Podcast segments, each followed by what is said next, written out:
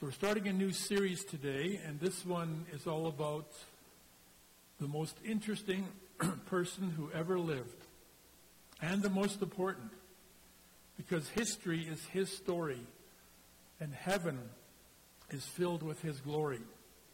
This sermon is all about Jesus, this series.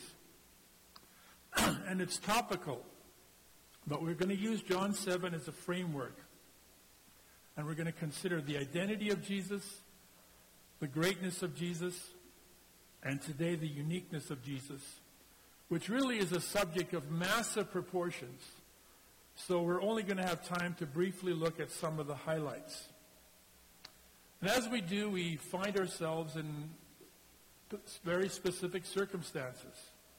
In 2020, it's been all about the pandemic. And people are getting frustrated and tense. Some claim that uh, the restrictions are overreaching. There's too much. Others claim that uh, we underestimate the danger. We are doing too little. In any case, it seems like all eyes are fixed on this crisis. It's almost omnipresent, 24 7. But let's make that 24 6. Because on Sundays, we get to shift our focus to where it truly belongs. We get to fix our eyes on something far more important. And so I'm here to remind you that it's all about Jesus. It still is. And you've heard that repeatedly, whether it's from the worship team, from Pastor Ryan, from the elders. We testify that TBC is still all about Jesus. Because they say if you put five Baptists in a room, you could end up with six different opinions. Except when it comes to Jesus. On that, we're unanimous. There is no controversy. All the polls are closed, all the votes have been counted. Jesus has no rival. There's none who can compare to him. You see, while you are unique, just like everybody else, Jesus is unique like nobody else. He has no equal. Therefore, it's all about him. And we understand that. But just imagine someone with no church background attending an evangelical Sunday morning service through no fault of his own. Talk about culture shock. It's like entering a parallel universe. You hear things like, You are exalted, he shall reign, King of kings, Lord of lords. Blessing and honor and glory and power unto the Lord belong. I mean, that just uh, seems so bizarre and excessive. What is all the fuss about? You sound like a bunch of fanatics. Dial it down a notch. But we can't. As C.S. Lewis said, if Christianity isn't true, it is of no importance. If it is true, it is of ultimate importance. The only thing it can't be is moderately important. And that's why we can't dial it down. We are not just moderate Christians, half hearted believers, lukewarm churchgoers. This is not a hobby for us. This is of ultimate importance because there are eternal consequences. And so for us, life is all about Jesus.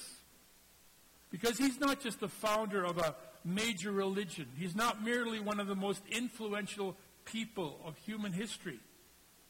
And to borrow wrestler Bret Hart's motto, he's not just the greatest there is or ever was or ever will be. He's so much more than that. He is absolutely unique. There's never been anyone like him. And in fact, you can't make this stuff up. After 2,000 years of intense scrutiny, in depth analysis, and abrasive criticism, he still fascinates us. After 2,000 years, Jesus still surprises us. He shocks us and often fills us with a sense of wonder. And his uniqueness is displayed in every chapter of the Gospels. And we're going to use John 7 as a framework for this series, where in verse 1 it says, After this, Jesus went around in Galilee, purposely staying away from Judea because the Jews were waiting to take his life. What was all the fuss about? His enemies have never tired of him or lost interest in him or gotten bored. Even today, their attention is transfixed, and many have dedicated their lives to one purpose to proving that Jesus was not unique. That's more important to them than finding the cure for cancer or coronavirus. 2,000 years ago, they were aroused to burning hatred, seven times hotter than usual. A hatred so passionate that they wanted to kill him. In fact, that was the number one item on their weekly agenda. How can we get rid of this toxic heretic? And so, for the time being, Jesus was doing some extreme social distancing from the wildfires of controversy down in Jerusalem. Verse 2 But when the Jewish Feast of Tabernacles was near, this was a tremendously popular festival which commemorated how God had provided for his people after the exodus from Egypt when they lived in tents during the wilderness years. During this festival, the residents moved out of their houses, set up lean tos and makeshift shelters. They all went camping. And it was a lot of fun. In fact, there was a proverb, a Hebrew proverb that stated, He has not seen joy who has not been present at the Feast of Tabernacles. So forget Disney. Jerusalem was the happiest place on earth, even during the Roman occupation. And like Stampede Week, the population density would increase significantly. But when the Jewish Feast of Tabernacles, Tabernacles was near, Jesus' brothers said to him, You ought to leave here and go to Judea so your disciples may see the miracles you do. No one who wants to become a public figure acts in secret. Since you are doing these things, show yourself to the world. You can only go so far in Galilee. If you want to make a greater impact, you need to go to Jerusalem. Because if you can make it there, you can make it anywhere. Since you are doing these things, show yourself to the world, for even his own brothers did not believe in him.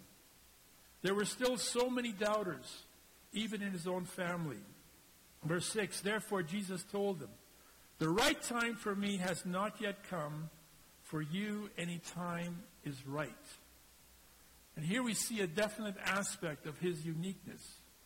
Because for Jesus, his entire life was all about timing, waiting for the right opportunity. That's why for him it was very different. The disciples often didn't know where they were going or what was about to happen. They just followed their master. For them, it didn't matter when or where. But for Jesus, it was different. He was unique. He had a sense of destiny. And to accomplish that, timing was everything. That's why you often find him saying, My time has not yet come. You find that throughout the Gospel of John, chapter 2, verse 4, 8, 20, 12, 23, 13, verse 1, 17, verse 1, and twice in this chapter. Therefore, Jesus told them, The right time for me is not yet come, but for you, any time is right. The world cannot hate you, but it hates me because I testify that what it does is evil. Jesus made a lot of people uncomfortable, especially the kind of people you wouldn't expect the self righteous, the religious right wing.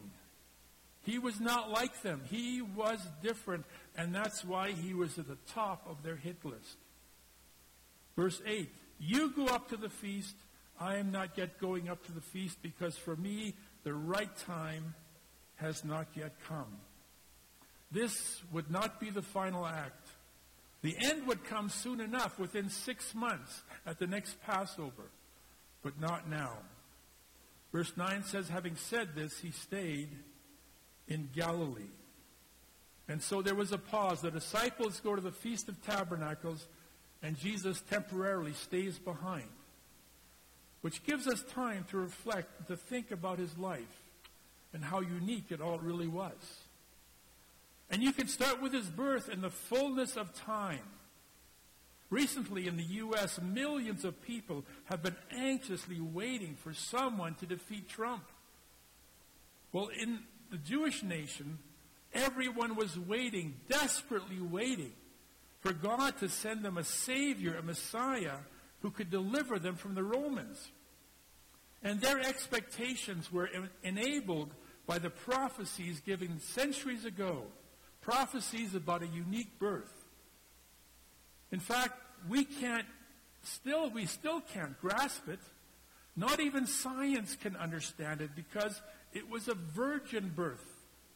Mary was his biological mother, and Joseph was his stepfather. I mean, there have only been like what, three virgin births in all of history? Uh, maybe we need a recount on that. No, no, it says there was only one. This was totally unique. And yet, from a human perspective, it was nothing special. Just a couple of peasants having a child in a barn. Nevertheless, there was this profound disturbance in the force. And the dark side aroused the nearby Sith Lord to send a death squad to execute that newborn ASAP. Why? What's all the fuss about? Red alert! We've been breached. Battle stations. This is not a drill. And just to make sure that they got the right one, they murder all the male children in the vicinity, all boys two years and under.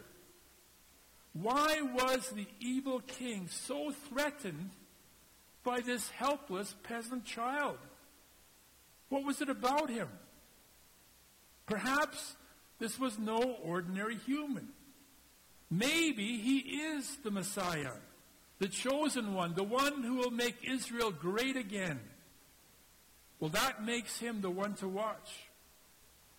The powers and principalities of darkness knew that something of utmost significance was happening in Bethlehem.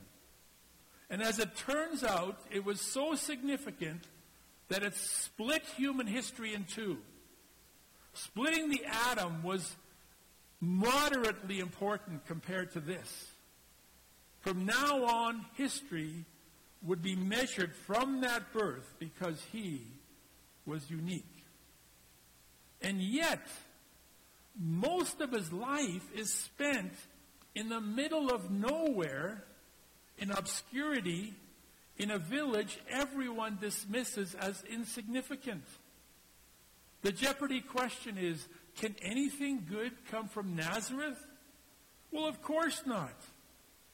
But that's where Jesus spends most of his life. That's where he grows up.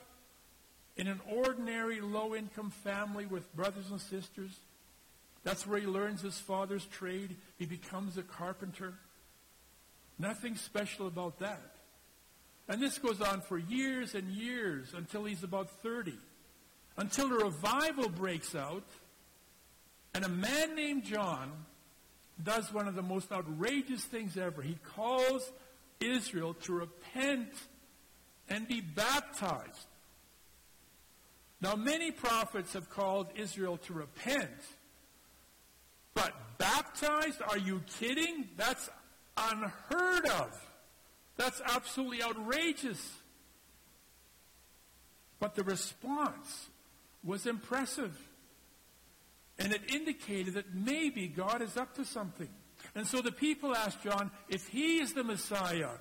And he says, No, I'm just the wedding planner. I'm just getting the bride ready for the groom. Well, it's around this time that Jesus lays down his tools and begins to travel informally teaching people that the kingdom of God has come. He doesn't tell anyone who he is. He, he lets his actions speak for themselves. And so there are miracles. People are healed. The blind receive sight. Lepers are cleansed. The lame can walk. It's all very impressive. But it's not unique. Others have displayed supernatural power. We think of Moses and Joshua or Elijah and Elisha.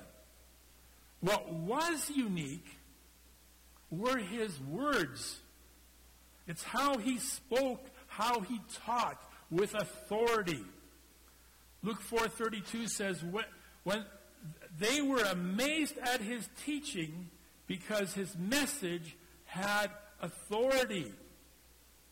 But what authority? What are his credentials? He's not an ordained rabbi. He's not a registered religious instructor. He's certainly not a Pharisee or a member of the Sanhedrin. In fact, he regularly dismisses their arguments and overrules their teachings. You have heard it said by the scribes and Pharisees, but I say unto you.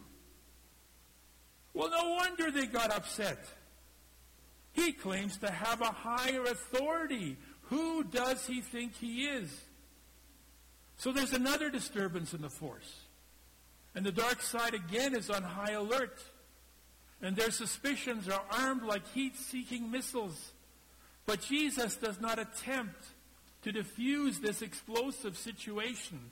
On the contrary, he dares to commit the unpardonable sin in front of witnesses. He forgives the transgressions of a paralytic. Outrageous, unheard of, blasphemy. Only God can forgive sins. That was truly unique and absolutely unacceptable. To the status quo, Jesus' teaching was like a malignant virus that threatened the spiritual health of their nation, but they had no antidote to this heresy. They tried to discredit him. They tried to expose him as a fraud. They sent their best debaters to confront him. But Jesus left them all speechless and humiliated. It was as if they weren't even on his level. Meanwhile, the crowds who attended his lectures are fascinated by his words. They were unlike anything they had ever heard. Luke 4 32. 22. All spoke well of him and were amazed at the gracious words that came from his lips. Mark 12 37. The, the large crowd listened to him with delight. In fact, in John chapter 7, when the temple guards are sent to arrest Jesus, they come back empty handed. And so they're asked, Why didn't you bring him in? And this is what they said. Finally, the temple guards went back, verse 45, to the chief priests and the Pharisees who asked them, Why didn't you bring him in? Here's what they said, verse 46. No one ever spoke the way this man does, the guards declared. What? What kind of an excuse is that? Has any officer of the law ever accepted that? These are hardened, ruthless men. They've heard every excuse. They're not gullible or naive. They always get their man. So arrest him. We can't. There's something different about him. No one ever spoke the way this man does. It's, it's so unique. Well, his followers, they were even more enthusiastic. In John 6, when Jesus commits another unpardonable sin and offends his fan club so profoundly that they disband and leave the building, Simon Peter does not follow them to the exits. Instead, he simply says, Lord, to whom should we go? You have the words of eternal life. We couldn't possibly imagine living without hearing your words. Your words revive our soul, they give joy to our heart. They're sweeter than honey, they're more precious than pure gold. And in obeying them, there is great reward. There is no substitute for your words. They satisfy and sustain us. Have you experienced that this week? As you read and meditate on the words of Jesus? Of course, Simon's enthusiasm hit the ditch Because Jesus started talking about his death at the hands of his enemies. And that was outrageous. No, Lord, no way. That'll never happen to you. You're the Messiah. You're God's anointed. You're probably protected by legions of angels. No harm could possibly come to you. I mean, I don't get it. Who does this? Who considers his main purpose in life is to die? Everyone who has ever appeared on this planet has been compelled by a life force. We have to live, we have to survive at all costs. That's a big issue right now. We're all trying to stay alive, wearing masks, all the other things that we have to do because we're compelled to live. It's our most basic instinct. But Jesus, who had the words of life, who came to give us an abundant life, Jesus, who was the way, the truth, and the life, claimed he had come to die, to sacrifice his life. That was truly unique. And that's exactly what happened. And it happened because of the greatest miscarriage of justice ever. Think about it. The Roman judge, Pilate, pronounces Jesus innocent of all charges. That was his verdict. Case dismissed, court adjourned. And then he hands him over to the angry mob to be executed? Has that ever happened before? That's unheard of. That's impossible. How could that happen in broad daylight? And why didn't God stop them? Unless he was up to something. And so Jesus was crucified. It was barbaric, it was inhumane, but not unique because countless thousands were crucified by the Romans. However, because of who he was, this crucifixion was very different. It was a transaction. Jesus was executed instead of us as our substitute. He paid the full penalty for our crimes so that there would be no balance owing. Imagine if somebody just pays off your mortgage. Wouldn't that be something?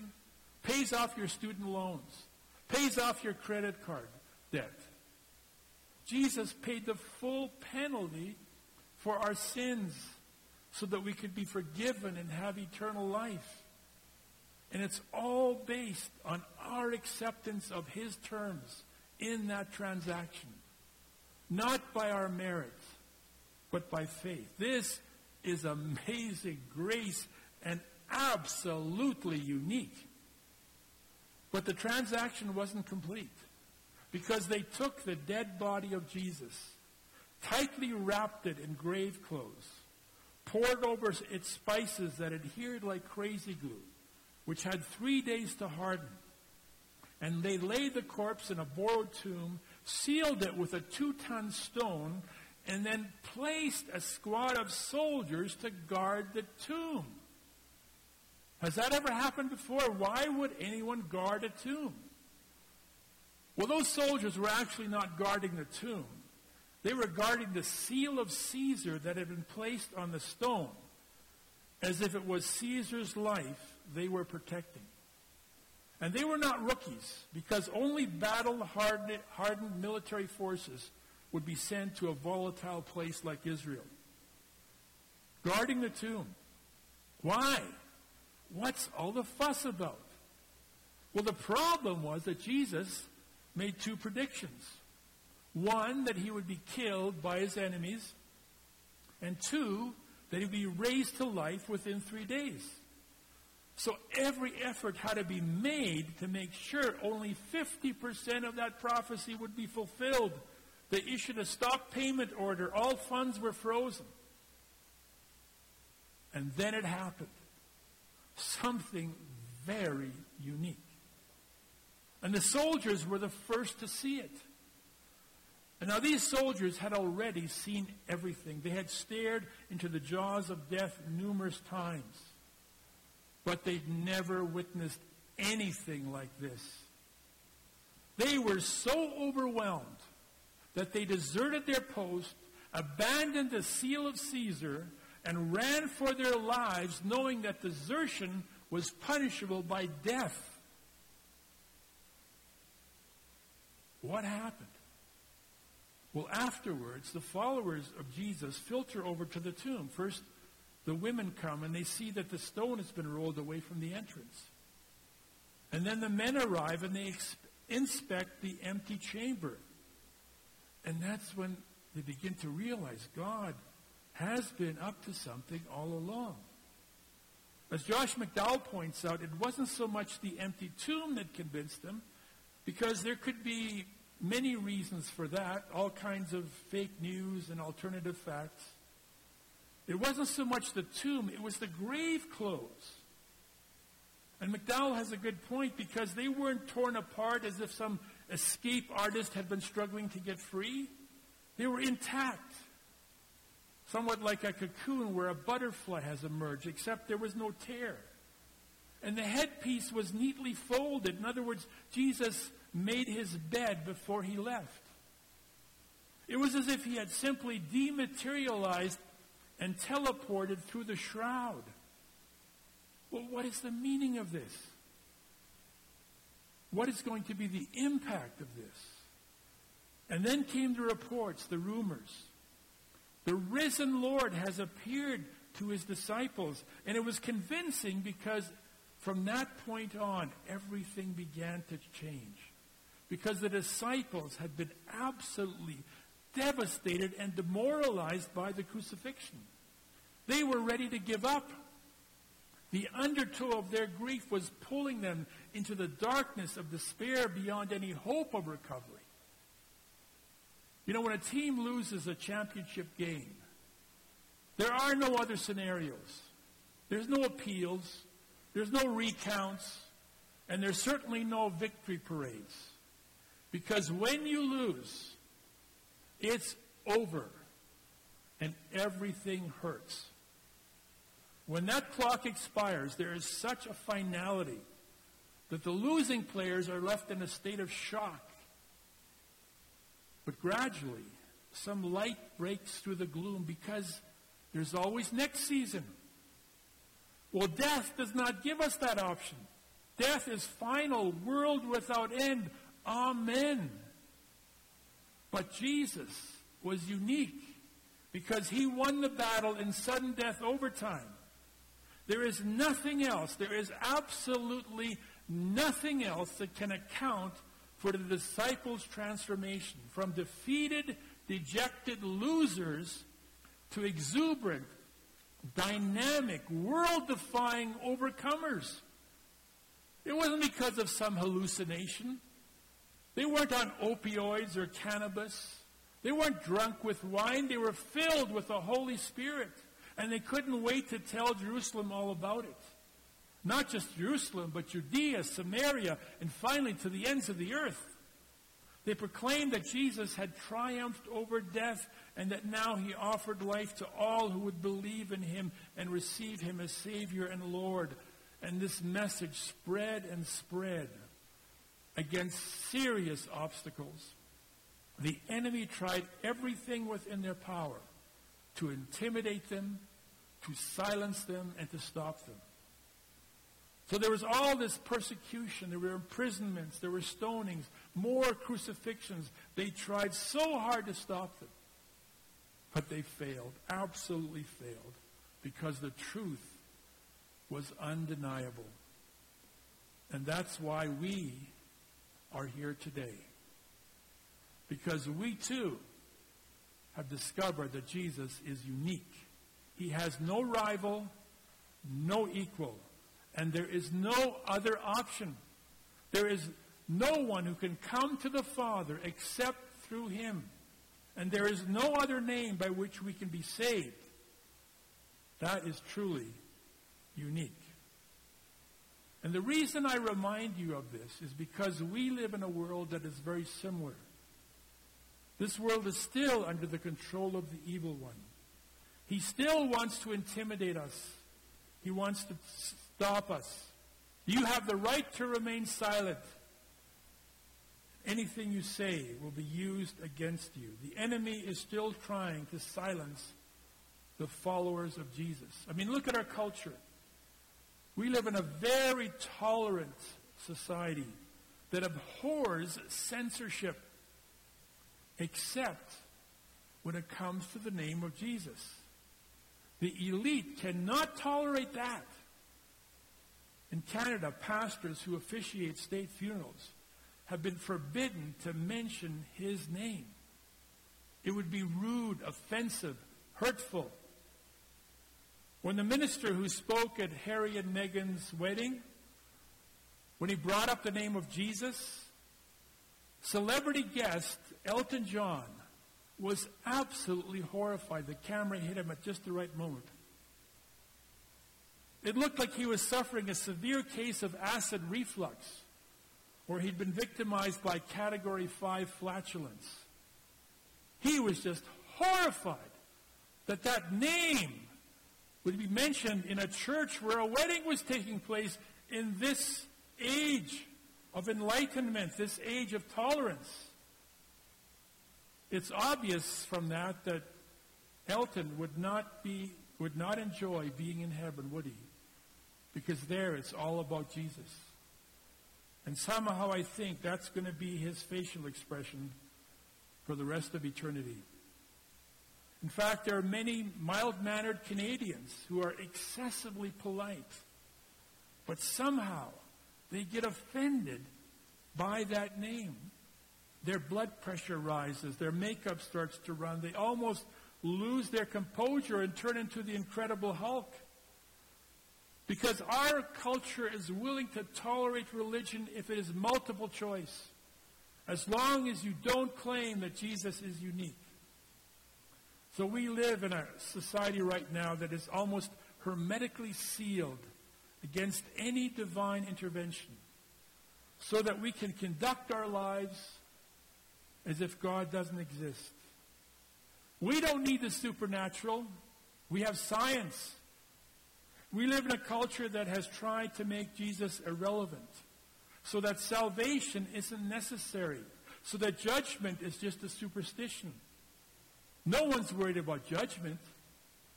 All of our hope is focused on the antidote to coronavirus. There's something far more dangerous than that, but nobody's concerned about it. This fatal form of denial has put us on a road that seems right, where wide is the gate and broad is the way that leads to destruction, and many enter through it. But the good news is that God is up to something, something good. Jesus is still in play. He's not irrelevant, and he hasn't disappeared because he lives in all those who believe in his name. And uh, the Alpha team estimates that's about 2.2 billion people around the world. Jesus lives in all who believe in his name. And you know, that, that is what makes you unique. You're not just a clone. Your individuality has not been dissolved in some kind of generic cult soup. Christ's presence in your life has changed everything. Your mind has been renewed and transformed. Your heart has been healed and enriched with compassion. Your personality has been redeemed and sanctified. In fact, because of Jesus, you have become the most interesting person in the room. And it's more than just an upgrade. For if anyone is in Christ, they are a new creation. The old is gone and the new has come. So even from six feet away, there's a real possibility that people will see Jesus in us. As long as we are not ashamed. As long as we have the courage to acknowledge him before men. And it could be as simple as saying this Yeah, I know everyone's worrying about the pandemic. It's, uh, for most, it's just all about the coronavirus. But for me, it's all about Jesus. I don't want to make you feel uncomfortable, but if you're ever interested, who knows? I might even be willing to tell you about it. It's all about Jesus. And it's all about timing. Back to verse 6. Jesus told them, The right time for me has not yet come, but for you, any time is right. In fact, we have the opportunity to preach the message in season and out of season. 2020 has all been about the pandemic. All eyes are fixed on the coronavirus. Well, not all. Our eyes are fixed on Jesus, not our circumstances. And of course, we wear masks and we follow appropriate protocol. But we do not panic and we do not let our hearts be troubled. Instead, we set our minds on things above, not on earthly things. Because in 2020, it's still all about Jesus. Amen? Father, we thank you that in spite of the circumstances that we're living through, which are so unprecedented, so unexpected, have really just been a major distraction. It's just thrown us.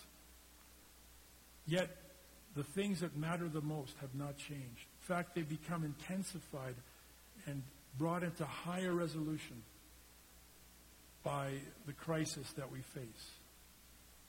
You have become more precious to us, more important to us in this year than, than ever before. And that is the way we look at the future. Because you are the author and finisher of our faith.